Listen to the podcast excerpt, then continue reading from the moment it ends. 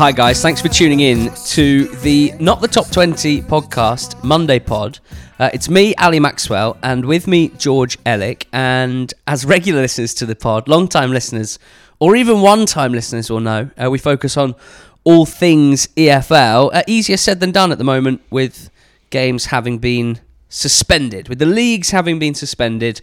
Uh, it's a news story that I'm sure you'll all be across. Uh, first and foremost, George, how are you? How are you getting on? Because this is a unprecedented scenes uh, in terms of life and career and personal level to some extent as well. How how are you? Uh, I'm okay considering. I mean, I think being a kind of recently freelancing football um, professional, does that make sense? I don't I don't know what I do, um, but working in football as a freelancer, whilst also having my wedding planned for May the 9th and also my stag do in um, under two weeks means that yeah, most conversations seem to be revolving around coronavirus, but crucially, um, you know, I'm healthy at the moment and I'm sitting opposite you recording a podcast, so I am fine and dandy as it stands. Can I be honest? Yes. I'm finding it quite tough at the moment.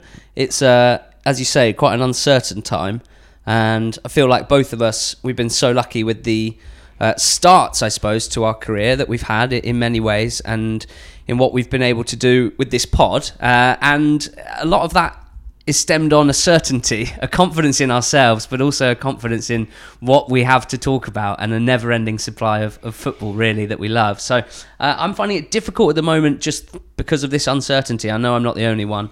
Um, there are times where I'm feeling very positive and know that we will be fine, and that's crucial.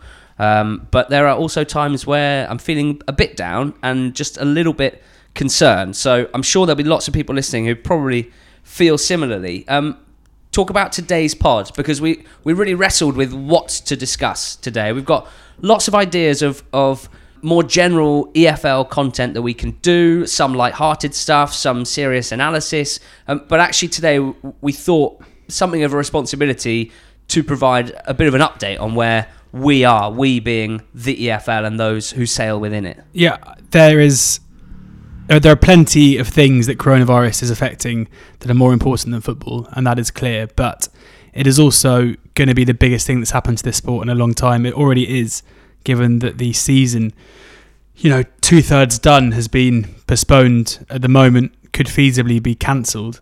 Um, and given that the EFL, as ever, is the least reported on and the most vulnerable part of uh, football itself. And given that we cover those leagues, it is crucial that we try and answer some of the questions that aren't really being answered. Um, at, at, the same time, I don't, I don't think either of us at this stage, at this early stage, felt like we were necessarily the absolute experts on every facet of this. So we've called in some favours. You have recorded two interviews today. Mm. I've recorded one interview, and that's what makes up the meat and, and drink of this pod. Uh, who have you spoken to? So I spoke to Matt Slater, who's a writer for The Athletic. Uh, we spoke about his piece last week uh, on the Going Up, Going Down podcast. He is someone who, as you'll hear him say, specialises in bad news. So he's probably the one journalist who's uh, busier than usual with the football being cancelled. But he speaks very well on what he knows at the moment is the kind of update where we stand as of three o'clock on Monday, the 16th of March, um, and what he expects to happen in the future. Um, and I've called on a favour from uh, Zach, Zaki Nuseibeh, who is the vice chairman of Oxford United, um, who speaks to us, I guess, gives us a bit of an insight from someone who uh, involved in the day to day running of an EFL club, what it means uh, in terms of the way that they're approaching uh, you know, everything now from budgeting, from just trying to stay afloat. Uh, and yeah, it's kind of, I guess, a bit of a disclaimer it's not an easy listen this podcast necessarily. Um, you know, there's no point beating around the bush in terms of what this means for the game. So it's not a barrel of laughs, but that doesn't mean that in the future, you know, we are going to be talking about Eberechi Eze and Matheus Pereira very soon, but just not today. This is an important listen. Uh, future podcasts will be uh, more light-hearted, but I think this was something we, we felt was important. Uh, we've spoken to Matt, we've spoken to Zaki, and also Phil Korklin as well. Rounds off our sort of it's not quite a round table, is it? Because they're back to back to back, but uh, our trio of experts who all bring a, a different perspective. Phil uh, is the co-founder of Momentum Sports Management. He represents as an agent uh, many players across the EFL, and therefore his perspective is more focused on their welfare, both in terms of their employment, in terms of their job and their contracts, uh, and the industry in which they're working, making sure that they are being kept up to date with things, but also when it comes to their health and well-being, both physical and mental. So thank you so much to the three gents that we spoke to today. Hopefully you will enjoy listening back to the interviews. We start first with Matt Slater from The Athletic, who has been investigating every minute detail and outcome of the current pandemic of coronavirus and how it will affect the EFL and its clubs both in the short term and in the future. So, Matt, thank you very much for joining us today. Uh, although it's probably, you know, we wish we were, we were talking to you in, in better circumstances. But you wrote a piece uh, last Friday, uh, which we discussed on the Going Up, Going Down podcast called British Football Suspended Amid Coronavirus Threat. So, what happens next? And I, I guess the key thing here is to ask you since you wrote that piece on Friday, and we'd recommend, again, any of our listeners to go and, and read that piece probably before listening to this podcast. But what what's changed since Friday? But you know, given it's been a weekend and maybe a lack of news, from what you're understanding, what's been the latest update? Well, I mean that's a good question, um, and and I think the honest answer is, is is not a great deal has changed. I mean, I think beyond this dawning realization, I don't know what you guys have been talking about this weekend, but but it's certainly the the only conversation that that, that my family, my friends are having I think this sense that this is big, mm. really big, unprecedented, complicated. Um, it is throwing up fresh questions almost every day. There are all manner of implications and knock-on effects and un- possible unintended consequences to to decisions that we make, that uh, the government makes, uh, and and then of course you know football is is part of life's rich tapestry. It is it is a it, it's a it's a it's an economy. It's a it's a leisure activity. It it's it's um, it is incredibly complicated. So to answer your question, I don't think a huge amount has changed. I think we're going to get a bit more certainty this week. Uh, I think the key things for for you know your listeners are big meeting on Tuesday that UEFA are chairing. That's a big. It's actually a video conference. Uh, the 55 member associations, so all all the FAs uh, in Europe are represented, as are the European Club Association, which are you know the the umbrella group that represents the the wealthy clubs. But but so is European Leagues, which is the representative body for the domestic leagues, and the EFL is uh, is, a, is a key voice in there. Actually, it's one of the it's one of the bigger leagues in Europe, as we know in terms of turnover, clubs, uh, overall, uh, you know, fan base. Uh, it's it's it's got a big voice in, in around that table. Uh, the players will represented will be represented via FIFPro, the Global Players Union, and I think even from that key meeting, I don't think we're going to get all the answers. I think we're going to get the continuation of a very, very wide conversation that's been going on in European football for at least 10 days, probably more like two weeks, when I think they have realised how big this is. And then the EFL board has a meeting on Wednesday and the Premier League have a shareholders meeting themselves on Thursday. So I think across those three days, we're going to get some. Got all the answers, and no one's got enough data. We are, we are still grappling with the enormity of this, with the potential issues and the ways out. At the same time, we are guessing on government policy, on how well we're going to be, the state of the economy, what sort of mood we're going to be, where we're going to be in May. Uh, I think we can forget April 3rd. That was just a temporary respite. I think it's going to be more like May before we're ready to play. And then is that behind closed doors? Is that then uh, is that you know what's what's that going to do for EFL clubs towards the bottom of the pyramid? I mean, some of them even further up the pyramid. What does it do for contracts, TV contracts, sponsorship contracts, players contracts? Do we carry on into June, into July? I think the one thing we can probably say for sure this week is the Euro 2020 will move. Mm. Does it move to the winter? Does it move to next summer? I don't know. But it will move. And that will at least give domestic football the opportunity to extend their seasons. But then that you've only then just opened up. Okay, good. Now we can now we can at least explore how that might might how that might work. So I'm sorry to give a long rambling answer, but that, that's where we're at. Well, I mean, you've just asked some of the rhetorical questions I was going to ask you, but but back back to the first. No, no, no, not at all. But also on the on the case of the of you know what I did on the weekend as a as a freelancer in football who's getting married in May. I can assure you there was very oh. little else spoken about over the weekend except for the virus. But uh, but just just in terms of I mean, you mentioned that the April the third or April the fourth deadline is is basically um, you know anyone who's who's pinning their hopes on football returning then is is likely to be disappointed, or is probably definitely going to yeah. be disappointed. Do you think next week, given the meetings you've spoken about, do you think we're going to have more of an idea on the full impact this is going to have on the football calendar at the end of next week, or do you think it's going to be a much longer process? It's going to be a much longer process. I think we will learn more gradually as we move through this. People, look, I can give you some good news. Good. The good news I can give you is the football bodies, the key bodies, are all talking to each other. They really are. So that's the first thing. The second thing is human beings are very resilient. We, we, we will get over this. We, mm. we will go and watch and play football again. I think the third thing is even in the midst of this crisis, I think there will come a realization that, that getting back to normal is important.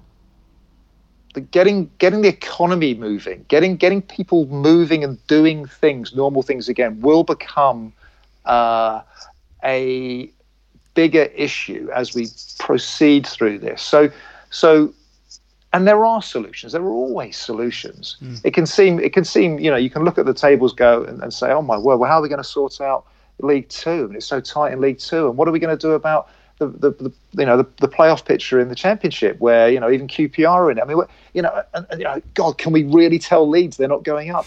Well, you know, but not no, not now. I'd rather you than that, me on that last point. Well, quite. Not we can't do that now. It wouldn't be fair. it, we it, and also it'd be daft.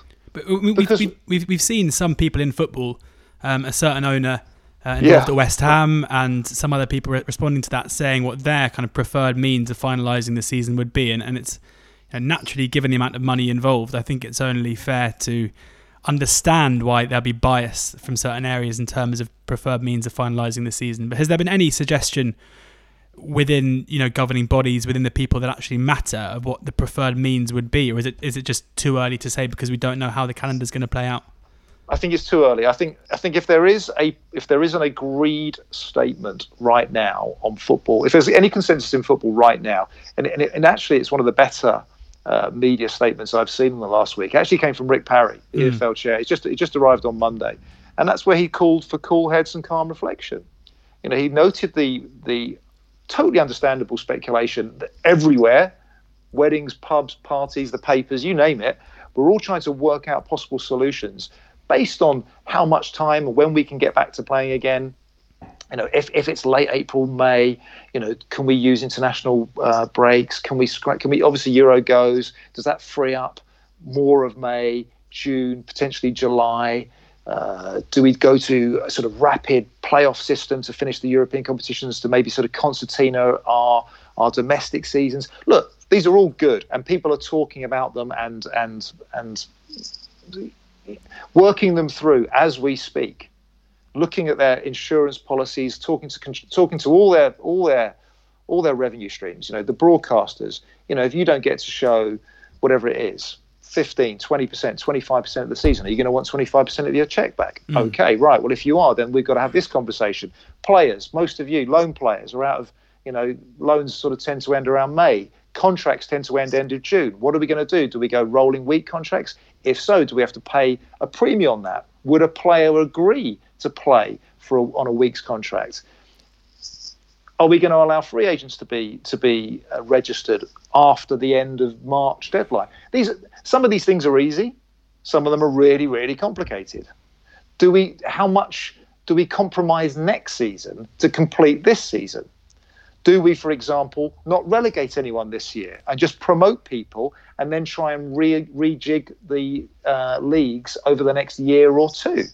Is that fairer than going null and void and saying, sorry, Liverpool, sorry, Leeds, sorry, Coventry, mm. etc., etc.? So these are the these are the conversations that are underway right now. They've bought themselves some time with the with the with the pause till April. I think that pause is going to undoubtedly be extended. Some of it government, I, su- I suggest, government enforced, as the government starts to get around its head around what it wants to do with social distancing.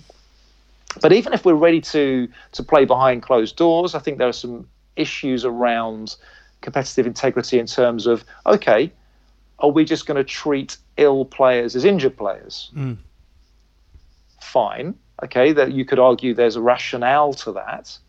But then there could be some massive unfairness issues around, let's say, a team who are ill now, as opposed to a team who get ill in April. The team that, that's ill now will be ready to play. The team that's ill in April might not. How fair is that? Yeah. So, so these are the, these are these are the imponderables. These are the things that people have to be, I think, very careful about rushing to judgment. Now, I, I totally understand where Karren Brady's coming from. Not just because she's, uh, you know, she's looking at West Ham. She's thinking about my word. Are we going to have to ground share this summer? And oh, I really don't fancy relegation. She's she's looking at it from a very cold, calculating point of view. Th- th- there is again a sort of logic to saying we can't finish this season. Fixture lists are, are only fair by definition when everybody has played all their games. Hmm. Let's let's let's scrap this season. Fine. What are you going to do? Are you, are you going to are you going to repay broadcasters? Are you going to repay? Are you going to re- repay sponsors?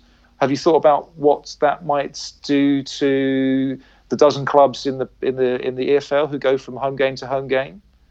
Uh, have you have you had that conversation with the players' union? I mean, o- o- on that point though, because it was something I wanted to, to, to touch on. I mean, you talk about the need for for certain clubs in the EFL going home game to home game, need, needing that cash Yeah. flow basically to stay afloat. And we've seen, you know, whether it was Bury and Bolton last season, whether it's Macclesfield for the past eighteen months, whether it's Southend at the moment. Presumably, these clubs will not survive if there is not even if the, if the season's cancelled. If there is a prolonged period of, of no football without a bailout of sorts, whether that's the FA, whether that's the EFL, whether that's the government. I mean, has there been any talk of the contingency plans that are going to be put in place to ensure that when football reopens, it's you know it's not 91 clubs, it's it's 87, 86 clubs.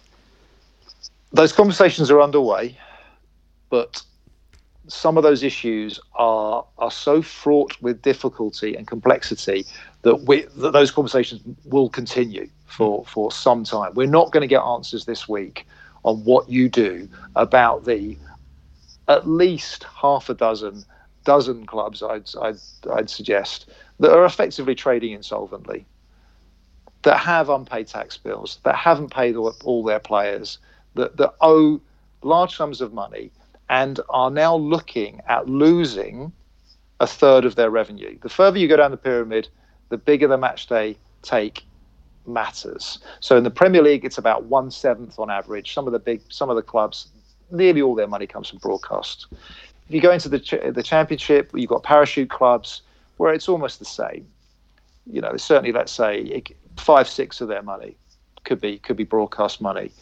You start getting into the clubs without parachute payments, and you get into League One and League Two. It's a third, up to a half at some clubs Wow. where the, and it's not just it's not just the ticketing revenue it'll be the match day sponsors it'll be the, it'll be the food and beverage it'll be um, uh, the, the stuff they sell in the club shop because you know they, they don't have huge online operations.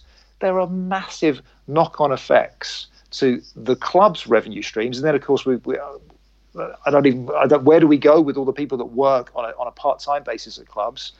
So so the impact of going behind closed doors is bad. The impact of not playing again until September, let's just say, I don't know, August, if we if we write the season off and start again, it, it is is enormous. I, I, you, know, you mentioned Southend. Like, I'm not, you know, I don't. It's it's pretty well known that people that follow me know that I support Southend. Hmm. So Southend owe the taxman about six hundred thousand pounds and counting. Um, they haven't paid all their players. They have five home games to play, and of those five home games, they've got some on a on a on a happier conversation on a happier day. They've got Sunderland to come. They've got Bolton to come. They've got Portsmouth to come. Big they've got followings. Yeah. yeah, absolutely, absolutely. They've got games where they would at least be breaking even. Put it that way. Well, those are gone, and they and they they've suggested that it, it will cost them four hundred and fifty thousand pounds, upwards to more like seven hundred and fifty thousand pounds if, and I think this is unlikely, season ticket holders start asking for their money back, or local sponsors start asking for their money back. I think this is the position. This is the position to answer your big question. All of everything, every possible solution everyone sharing the pain, everyone taking what they call a haircut in the city is is the only way out of this. So that means broadcasters not demanding. That means Sky and BT saying, look, we've been wonderful uh, friends over the last 20, 25 years. Our companies have grown mutually. We are not going to enforce our contracts and say, EFL, Premier League, etc., you owe us some money back. Because if we do that, one, we're, we're, we're, we're souring relations going forward. But two, who, who's going to be left standing? And I think that'll be the same with sponsors, kit manufacturers, and I think it will be the same with local suppliers. But they'll have their own headaches and pains as well. And and I and I am I'm basing this all on the assumption that we can get back to normal pretty soon. An extended period, I mean a really extended period of not normal. I'm sorry, half a dozen, ten, a dozen clubs go. They go. They, they go. And is there not a risk as well as, as clubs who maybe you don't bracket in that that clutch of clubs that are currently under threat, but who, if say re- football reopens in four, five, six months, will therefore then be under that pressure and will therefore be the next ones to go. I mean, surely the whole you know the whole look of the, the financial landscape of the EFL, which is already so precarious, will just continue to get worse. Well, absolutely. Well, here are some things that we that, that we know. So last week, the chancellor announced his budget, and he announced 30 billion pounds worth of sort of kind of coronavirus related relief. And I think everyone knew, a bit like the two-week breathing space, that's the beginning. Mm. You know, that's that, that, Thanks very much. That that reassures us for this week. There's going to be more needed. Now, in that in that 30 billion package, were things like deferrals on tax bills massively helpful for lots of EFL clubs. So so there's so there's something. Another thing, another thing would be, I think he's talked about government-backed loans uh, to solvent businesses, solvent businesses, businesses that would otherwise be absolutely fine but going to have cash flow issues. I think I think some of our football clubs will will be very much thinking about how they can get their applications in for that. That that that could be a million. Then there's things like okay, what what reserves have the EFL got? The EFL, EFL have got some reserves, not not, not much, because they dish most of it out to the clubs. They haven't revealed the number, but just to give you a bit of a hint and a clue, the Scottish, the SPFL have already said, guys, we haven't got a rainy day fund because we hand it out already. Mm. We we just pass it on. So we've got we've had we've had a message from north of the border where they have a similar ratio, you know, third match day revenue, and they have a similar issue outside of Celtic and Rangers of clubs who kind of you know a hand to mouth ish type existence. So I don't know how much is in the rainy day fund. Now Premier League clubs, on the other hand, if you put all their bank accounts together, have about a billion and a bit in cash in their accounts. And that's how they operate. That's how they buy players. That's how they sort of settle bills. You know, could could the Premier League at this time of need do something truly wonderful and nice and remarkable? Maybe. Could the FA? The FA haven't got much, but but maybe. We're in that sort of territory.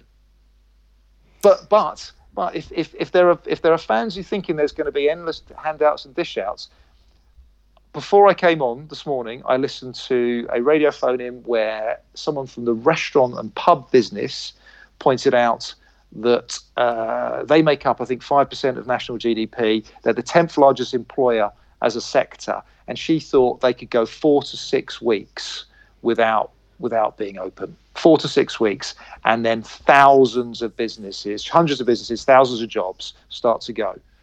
At the weekend, I saw something from the airline industry saying we need seven and a half billion. Seven and a half billion. Mm. There's going to be a queue. Where do you think policymakers are going to put football, which has a perception wrongly, we know about our clubs, but wrongly of being a wash in money?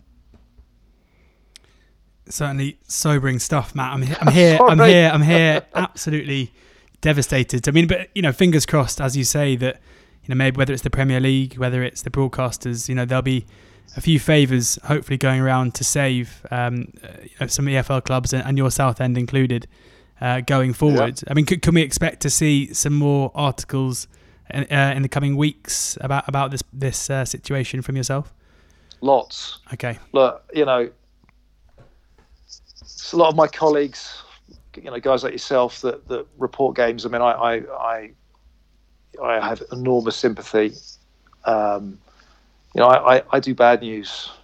I'm the Grim Reaper, so I'm busy. Yeah. I'm busy. And look, there are so look, there are so many things for me to go at anyway, uh, just around governance. You know, things that we should still be annoyed about. But you know, Ber- Bury went bust, right? That, that had nothing to do with the coronavirus. Bolton, Bolton, Bolton nearly went bust. The EFL bent over backwards to keep them alive. Very probably bent its own rule book to keep them alive. We almost lost two this season. So there's enough for me and people like me to go at to to, to make our, our industry, our clubs more robust, hopefully to make the industry fairer, but certainly to make our clubs more robust. No one saw this coming. I don't think anyone sitting here today can really see how May and June is going to look. But we can, I think, hopefully make our clubs more robust by making the governance better, by making the financial distribution fairer, I think just be making things. I think that really comes across to me around coronavirus is just this. We're all we're, we're all so annoyed about things we don't know, and this sort of sense that we're, we're people aren't being straight with us. Where's the transparency? Where's the transparency with what the government are doing with social distancing? Where's you know what what can I do? What what's my school telling me? What's my company telling me? I think fans, football fans, feel that at the best of times, particularly if you're if you're quote crisis club, if you follow one of those, you you, you just feel you're not being told what's going on, and, and and I think I think you know football journalists, if you if you're short of something to do over the next few weeks, and and you, know, you've been through your greatest goals compilation and your favourite book and all that sort of stuff, and your and your, your terrorist hero, all good stuff. We're all going to need cheering up. All of us are going to need cheering up, but I'd be I'd be turning your attention to how's my club run is it well run? What do the books look like? How, what, does it have a rainy day fund? Yeah. What, how's the how's the EFL? What, what what's the EFL thinking for the next crisis that comes along? Those are, I think those are the issues that if we learn anything, if there's any positives to come from this, and I'm sure there will be. I'm absolutely sure there will be because, like I said at the beginning, we're, we're a resilient, resourceful bunch. We, we, we've got over worse, and we'll get over this. But let's let's learn something. That's what I you know that's what I'm that's what I'm going to. That's what's getting me up. That's what's getting me dressed and brushing my teeth. Let's see if we can learn something. Thanks very much for joining us, Matt. Uh, insightful uh, as ever. And yeah, I recommend everyone reads, uh, keeps up to date with Matt's stuff on The Athletic, which will keep us abreast of what's going on in this very fast developing story. So cheers, Matt. No problem at all. Chin up, everybody. Just a reminder off the back of that uh, illuminating, sobering, I guess, in many ways, interview with Matt Slater. He writes for The Athletic. Uh, We are partnered with The Athletic throughout this season. Uh, the Athletic brings you the best stable of football writers in one place across the globe. Uh, if you haven't subscribed and you'd like to give it a go, it's 50% off if you go to www.theathletic.co.uk forward slash NTT20. Plenty of good stuff on there about the current situation, but also plenty to take your mind off it if you would prefer. That's theathletic.co.uk forward slash NTT20. Next up, George spoke to the vice chairman of Oxford United, Zaki Nuseibeh. He talks us through things from a club perspective, with so many fears for so many clubs about how they will cope with the current situation surrounding football and the coronavirus. So, Zaki, thank you very much for taking the time to speak to us. Uh, kind of first and foremost, I guess, just since uh, you know EFL, well, all football uh, in England was cancelled on Friday. Um, what have the last kind of four days been like as, as someone involved at you know at boredom level at, at, a EFL club? Yeah, it's obviously crazy, but um, it, it kind of puts things in perspective. Um, you know, we, we tend to get on with our lives and uh, forget that uh, when things like that happen, when one-off events happen, it can change everything. And um, um health is obviously the most important thing, and uh, it made people take a step back from their daily lives. And um, no one really knows what's going to happen because it's unprecedented. So it, it's having to deal with the events you know day by day, even hour by hour, and that's uh, what that's what we're having to do at the moment. Uh, what, what have you done in terms of the football club in, in the last few days? I've seen today, of course, that you know the offices are closed, the training ground is closed as well. I mean, these must be pretty easy decisions to be making. Yeah, we're, we're, we're taking the right precautions as any business would. Um, we're obviously constantly in touch um, with each other remotely when we when we can. Um, heads of departments are in touch regularly. Um, players, um, as, as you've seen publicly, they've been told not to come to the training ground. The training ground is closed. There's going to be all sorts of procedures about deep cleansing and that sort of thing taking place. Um, and obviously, constantly engaged with the with the EFL and other bodies to see what's next, really. Uh, from the kind of very basic level, how as someone who you know has seen how football clubs work, has seen how important kind of match day revenue and cash flow can be uh, to clubs, both you know maybe more secure than, than, Oxford United, and also those, and there are plenty of them who you know are in pretty perilous financial positions. So, how worried are you about the future of Oxford United as a football club, and how worried are you about the future of, of EFL clubs in general on the back of this? uh, as I, as I said, I think the next few days, weeks, and months are critical, and they could only be addressed if um, everyone comes together. This is not only a football matter; it's not even a national level; it's an international mm. kind of challenge that everyone needs to come together to try and address um, um, collectively. Um, as a club, we are blessed to have strong shareholders and um, we've been prudent in the way we, we run the club. So um, we're confident we're going to be okay. But this is bigger than Oxford United, and we're part of a league, and that league is part of a um, um, uh, and, and, and sort of an entire hierarchy that will need um, um, some form of financial support. And without that, um, I'm afraid it's it's going to get very very messy. Um, you know, I say this in this industry, but I obviously work in other industries, and other industries are also going to be having similar issues, and people are going to be fighting for bailouts and financial um, um, um support from uh, government bodies and other bodies. So it really is unprecedented. Um, I would I would uh, just say to the fans of Oxford United that we are okay but that's not where the problem is, and uh, that's not what we should only care about. And we need to all collectively come together to make sure everyone is okay. Have you been in conversation? Have you heard from the EFL or or the FA or even any government rep- representatives about the about the situation? Uh, there's there's nothing specific to give out. We're obviously constantly in touch with them as a club. Um, there's been a communication by the EFL today. I'm sure you've seen yeah. the statement. There's going to be further meetings this week, um, and maybe we'll get more color um, as to as to what next then. Um, so yeah, everyone is in touch, but almost everyone equally is not um, in a position to to give any comments because the possibilities are um, so many, and uh, and uh, there's almost no point in speculating at at an at a stage when we don't know what's next. So um, nothing really to report on that front. There's no doubt that the long-term future of EFL clubs is, of course, the most important thing uh, on the back of this crisis, and we can call it a crisis. But in terms of the on-pitch stuff, which, whilst not being the most important thing, is still obviously fairly crucial when it comes to football. Uh, I saw your tweet yesterday uh, in disagreement with Karren Brady's suggestion that the season should be made null and, and void. Uh, what, what do you see as being the most likely uh, situation in terms of how they're going to complete the season? What, what do you think would be the fairest way to do so? Yeah, and you know, my tweet and my, my comment isn't necessarily to, to, to criticize her, but it's more to say, you know, this surely has to be our last option. Hmm. So much hard work has gone in, you know, whether it's our club or other clubs. I mean, you look at Liverpool and you look at you, you look at uh, people fighting for promotion, and to just just to say it's null and void is a bit. It's kind of the very last option from from my perspective. Um, I think I think if and it's a big if because we just don't know how long this is going to take. If it is possible to finish the season, that has to be the priority.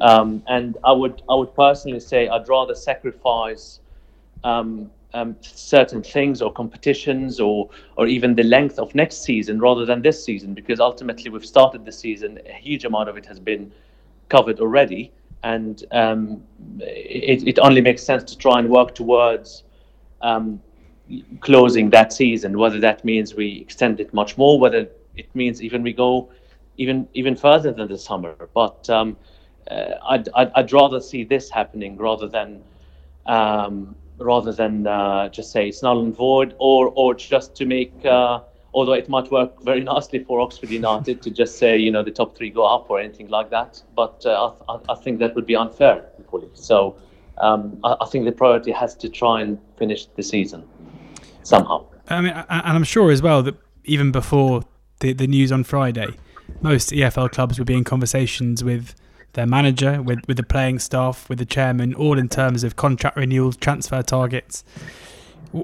Given that, you know, as we've probably seen in terms of the situation at Bury last season, whilst there might be football logic, at the end of the day, these clubs are businesses and these contracts are legal contracts. So, what is going to happen, say, if the season resumes and we've got games in June, but players, key players' contracts expire, loans expire? Is there any method of fairly uh, getting around these kind of legal entities, I guess, to ensure that there is a fair, um, you know, the, the, league is played out in a fair manner?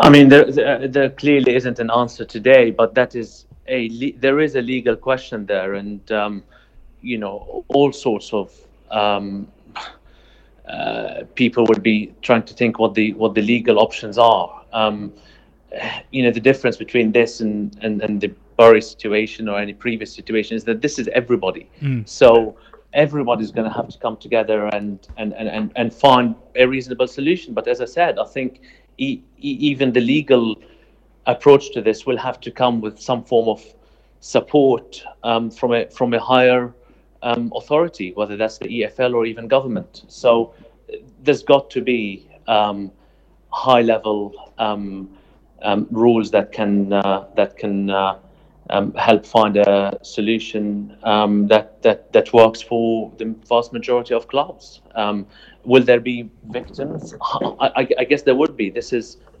uh, beyond the crisis, and uh, the damage can only be assessed afterwards. But um, uh, you know, we're not going to be the only ones facing uh, um, legal challenges, or at least looking at situations where we need to think about how contracts work. Um, we're not the only club, we're not the only industry. So, um, and, and, I think the, the only way for that to be dealt with um, is, um, is is with the support and um, almost the uh, the the the, um, uh, the, the higher bodies imposing certain solutions with consulting uh, procedures with with the various clubs. So it really is not an easy answer. Um, mm. But um, as, as I said, we, we, we're not the only ones.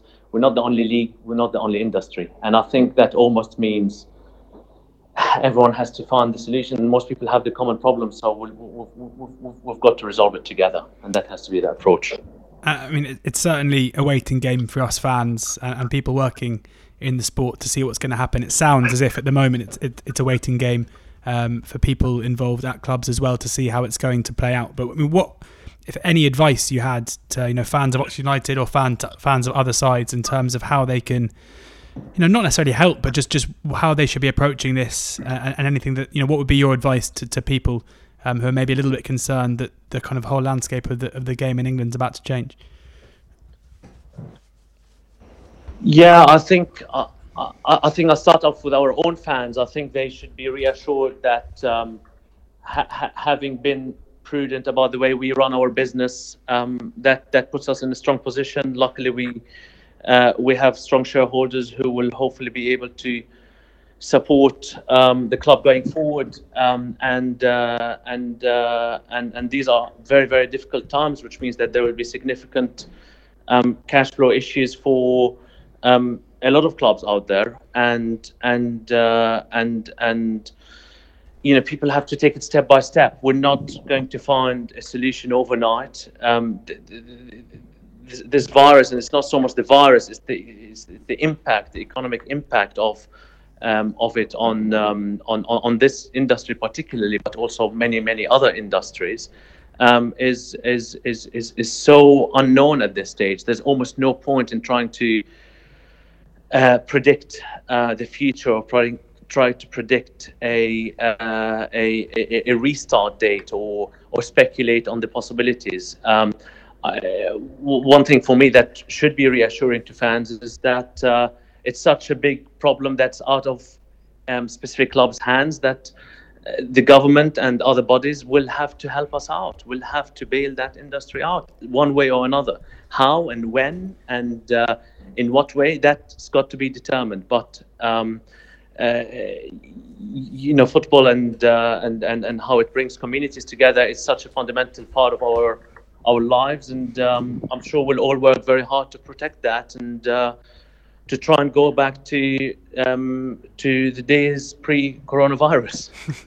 Fingers crossed, those days come very very quickly for both footballing and non-footballing reasons. Thanks very much as well for taking the time to speak to us, Zaki. And fingers crossed, next time we do talk, it'll be about football and not what's going on off the pitch. I hope so. No problem, George, and all the best. And uh, wash your hands and stay safe. Good message. Cheers, Zaki.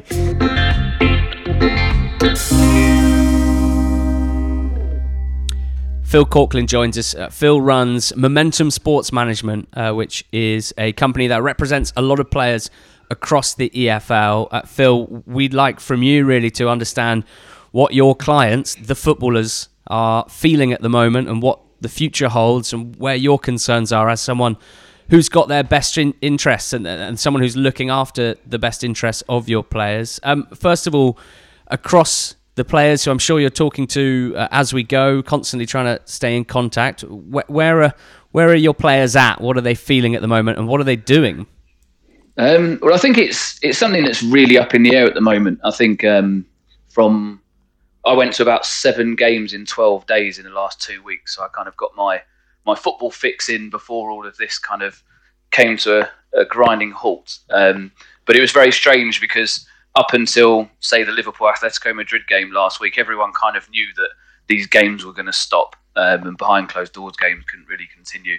Um, and I think clubs kind of were all caught on the hop, really. I think with Mikel Arteta's um, positive um, test mm. that that kind of brought a halt to everything really um, for the weekend. And I think from then clubs are I wouldn't say making up as they go along, but they're they're very much trying to work things out themselves, just like mm. the whole country is and the government is. Um, and I think that players are, some players were given the weekend off and came back in today. Some boys were given off until Wednesday. Others have been told to um, stay off until kind of Monday next week. Um, and I think it's it's something that no one really knows. Um, and there'll be there'll be clubs that have had cases um, where they've had positive tests so those boys have been told to stay away. Mm. Um, and then you've got say Chelsea, where apparently like the whole club was self isolating from a you know the, the, men's senior teams and things like that. Um, but then in other clubs, there have been some positive tests where the boys have been, just been told to stay away, but the other lads can continue to train. Um, so it's it's it's a really it, I've never ever known anything like it because when you have time off in the summer, um, or players have time off, the season finishes, they go on holiday, they get up to whatever they get up to, and then they go right. I've had two weeks off. I'm going to hit training now. I'm going to make sure that I do my pre pre season, so I'm ready for my pre season. Mm. And there's a thing called periodization, which is say um, you train over periods of time and you have different intensity loads to make sure that you're ready for pre season, beginning of the season. you then might not train as hard because you're playing lots of games during the season. And then it's just about keeping yourself ticking over Yeah. because as the games come thick and fast towards the end of the season, um, the boys are getting as much fitness as they need from the games. Um, so I think for the boys' heads, it's really strange because they can't really do too much on their own. Um, but then my worry mainly is that then everyone might go right. Actually, we're all sorted. Right, we've got games in two weeks. Um, get the boys in. They smash them with the fitness. They go and play games, and you can't replicate those type of situations where you're not doing a lot. You're doing a lot. Then you've got to go and play games. So I'm worried about the the fitness side and the injury side, especially when it's kind of it's coming to the end of the season. The contracts are ending on the 30th of June. Boys might be out of contract. So there's just so many different little aspects that that kind of come into it um, that I'm sure everyone's talking about thinking about. But when it's actually someone's career and it's their job and it's where they earn their money from and how they pay their mortgage, there's a hell of a lot more um, riding on it than just we need to get football back because we're all bored and we want to watch something on the telly. Yeah, and I suppose in your role, there are uh, players, your clients, turning to you really for information, for reassurance to some extent. And w- what are the key uh, areas that you've been trying to find out about on behalf of your clients? Just, I know it's only been a few days, but I guess what are your main concerns? Not necessarily just in terms of what you spoke about with uh, training and with match fitness and things like that, but just, I guess, in a more legal sense and, and when it comes to their contracts, etc. I'd say there's there's two massively conflicting things, and I always think, oh, this is my opinion, but then you think the other side of it, and you think that completely conflicts with what you're talking about. So for me, there's two things. I do not, I hon- honestly cannot envisage, um, and, and um, Greg Dykes talked about this today um, in the Times, I think it was. I can't envisage how the season cannot finish legally because there's so many things that ride upon a season not completing. You can't say Leeds and West Brom get promoted, well done. There's going to be no relegation. These teams will just kind of front load these these leagues, and no one goes down. There's so many things that come into it in terms of um, bonuses. Um, there's lots of stuff with the TV rights, and if they don't complete seasons, um, there's teams that you know Aston Villa weren't in the playoffs this time last year. Or I think they might have just got in the playoffs this time last year. Mm. So you know there's there's a quarter of the season left. So for me, legally, there's a massive thing in terms of voiding the season and just going, well, this is where we're at now, so we're just going to promote everyone because I don't see that's just not in the. We're quite ethical, I think, as a as a football nation in terms of the leagues, and I think you can't just make you just can't tweak it and change it. Yeah. Um, so I think for me, the season has to finish before anything else goes on, and I think everyone's such in a rush to kind of go, oh, next season we'll just start that in the same place and we'll just void this one. For me, it doesn't matter when next season starts because at the minute we don't even have a football season. So for me, kind of calm everything down, get everyone back, change the, the dates of the transfer window, change the dates of next season, and just get this season finished and kind of start from square one again. Um, so that's kind of my what my head says on one side of it. Yeah. But then the complete conflicting point is what on earth do you do with players' contracts? Because they finish on the 30th of June. That's just everyone finishes their contract year end. It goes from 1st of July to 30th of June. Yeah. So if you then go, right, actually, we're extending the season till September um, and we're going to play a month and a half of, of football, we'll get all these games finished. From a spectator point of view, it's probably the best thing ever because it's like a mini tournament of like 10 games and it would be from a from a TV point of view it would get unbelievable viewing and I think everyone would buy into it massively um, so you could have a mini pre-season and then get these games done but from a contractual point of view what on earth do you do because they're legal mm. documents so these legal documents kind of I would imagine supersede anything from a football regulatory point of view so they Yeah. they are an employment contract that finishes on the 30th of June so if you don't have if you're not contracted to your club beyond that point then they need to then re-engage the players.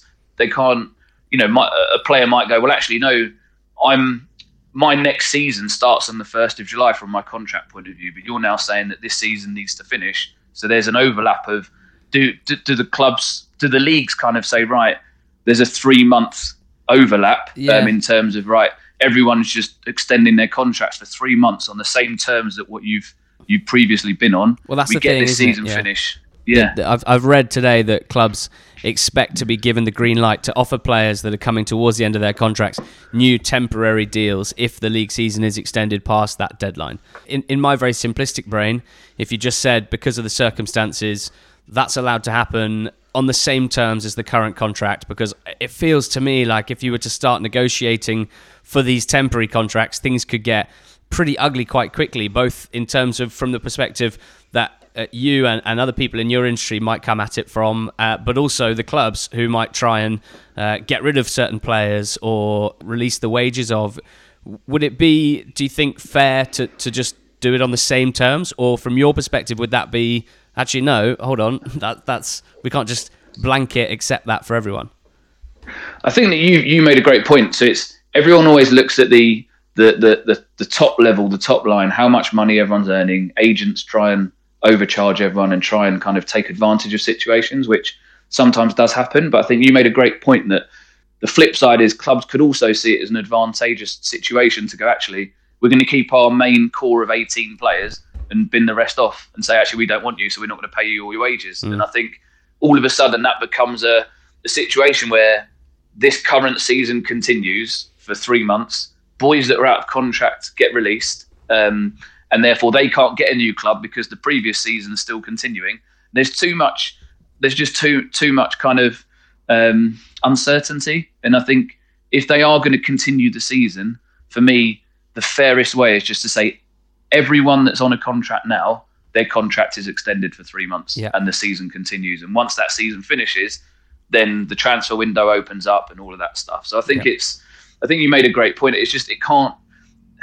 Everyone needs to be very realistic about this, and it's a situation that's never happened before. Um, but you know, the football clubs need fans in terms of you know uh, match day income. Football clubs need players in terms of playing games to to actually succeed or um, you know actually play games for them. Yeah. Um, players need the clubs because without clubs, players don't have anywhere to play. Um, there's so many different things that I think hopefully UEFA and FIFA get together and say, right, this is when a transfer window will be. This is when everyone's seasons will start and finish. And I know there's a big issue because coronavirus um, has started and, and is in different peaks in term in different countries. So it's it's further established in in Italy or China than it is here. So Italy's season could start earlier than England's because Italy might hopefully be through that. Um, you know the, the worst of it, and they could get their season started. In in that not be able case, in that case, from your perspective, uh, you know, this is a hypothetical, but would you be looking towards, let's say, Italy if it started its league a bit earlier and, and sort of trying to find ways of, of finding a space for your client there if, if, if England is, is well behind, or is that just unrealistic? Well, in terms of moving my client to Italy, Yeah. Um, I don't know. I think, I th- for me at the minute, it's so up in the air in Yeah. terms of you know we, we were having meetings with clubs up until last week in terms of planning for the summer. Um, we've got players out of contract that are in huge demand from clubs, so we're speaking to people and finding out you know who's looking for what and, and what kind of ideas they're going to look at recruitment wise for the summer. Um, all of a sudden, the games all get called off on the weekend, and you go, hang on a minute, like clubs can't even plan beyond um, next week or the week after. If they don't even know when the boys are going to be in for training, there's no way they can look at recruitment. So it's it's, it's probably the most bizarre situation I've ever been in, um, and and I think everyone just has to be really realistic and fair and not you know especially from a club perspective where we've had things in the press over the weekend where people are talking about different opinions on why the season should be voided or why it should carry on and and everyone's got their own personal opinion as to why it might benefit them. But i think everyone signs up to the charter as to what happens when you play a season. You either get promoted get relegated or stay as you are. And i think for for, for the english football league and the premier league to um, kind of retain their um, moral compass it just has to stay like that. It has to for me the season has to finish um, and and it has to finish in its entirety really.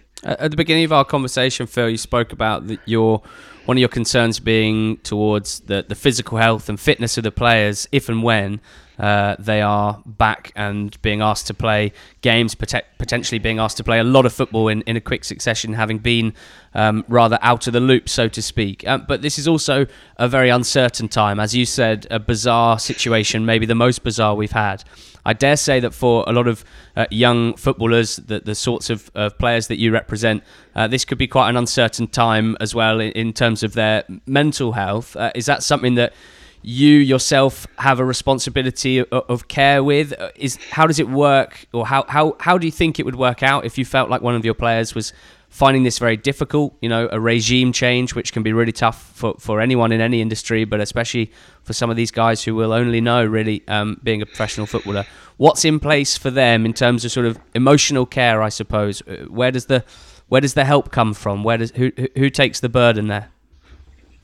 I think that some clubs have their own sports um, psychologist that works within the club. Some players like speaking to them um, because they feel it's part of the they're part of the furniture and it's someone they can kind of visit in their routine. Um, but as you say, the routine isn't there anymore. They might not be going into the club at the same time, or might not be going into the club at all. Um, so I think it's I think it's making sure they speak to their families, make sure they speak to their friends, they share their opinions on, and their feelings in terms of how they feel right now. Because as you say, it's something that no one's ever really come across again, um, come across before. Um, but I think from a an agent perspective, it's something that we're massively um, attuned with. We we we have a mind coach and a sports psychologist that we work with that works on a one-to-one basis with some of our clients um, away from this situation, just from a mm. match by match or month by month basis in terms of them talking about maybe injuries they've suffered, um, psychological effects of feeling like they can't trust their body, or you know they might be on a hot streak and how can they continue that hot streak, or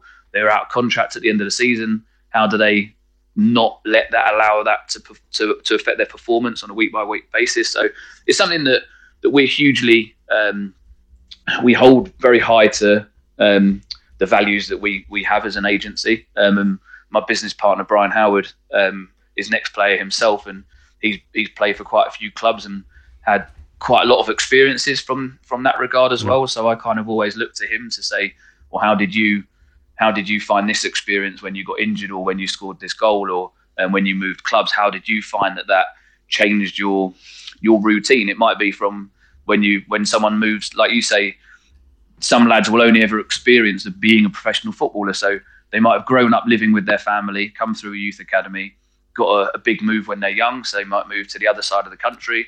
They might move on their own, so their only contact time with people is being in the football club on a daily basis, having banter with the lads. They might go out for a Nando's or a Costa or whatever um, after training, and that's their routine. Um, take away football, and they're on the other side of the country, mm. living on their own, and not having a lot of contact time with people. Mm. And you know, especially if we have to self isolate, there might be boys that live here that their families are in Spain and they're not allowed to travel. So it's there's there's, there's so many different things that I think you know when you're watching Sky Sports News and BBC News and all of that, and everyone's talking about what happens if the football fixtures don't finish. Like you say, there's so many different things that come down to um, all the different experiences of individuals, and and I don't want it to sound like um, it's the be all and end all about football, but it's more just about people. It's about mm.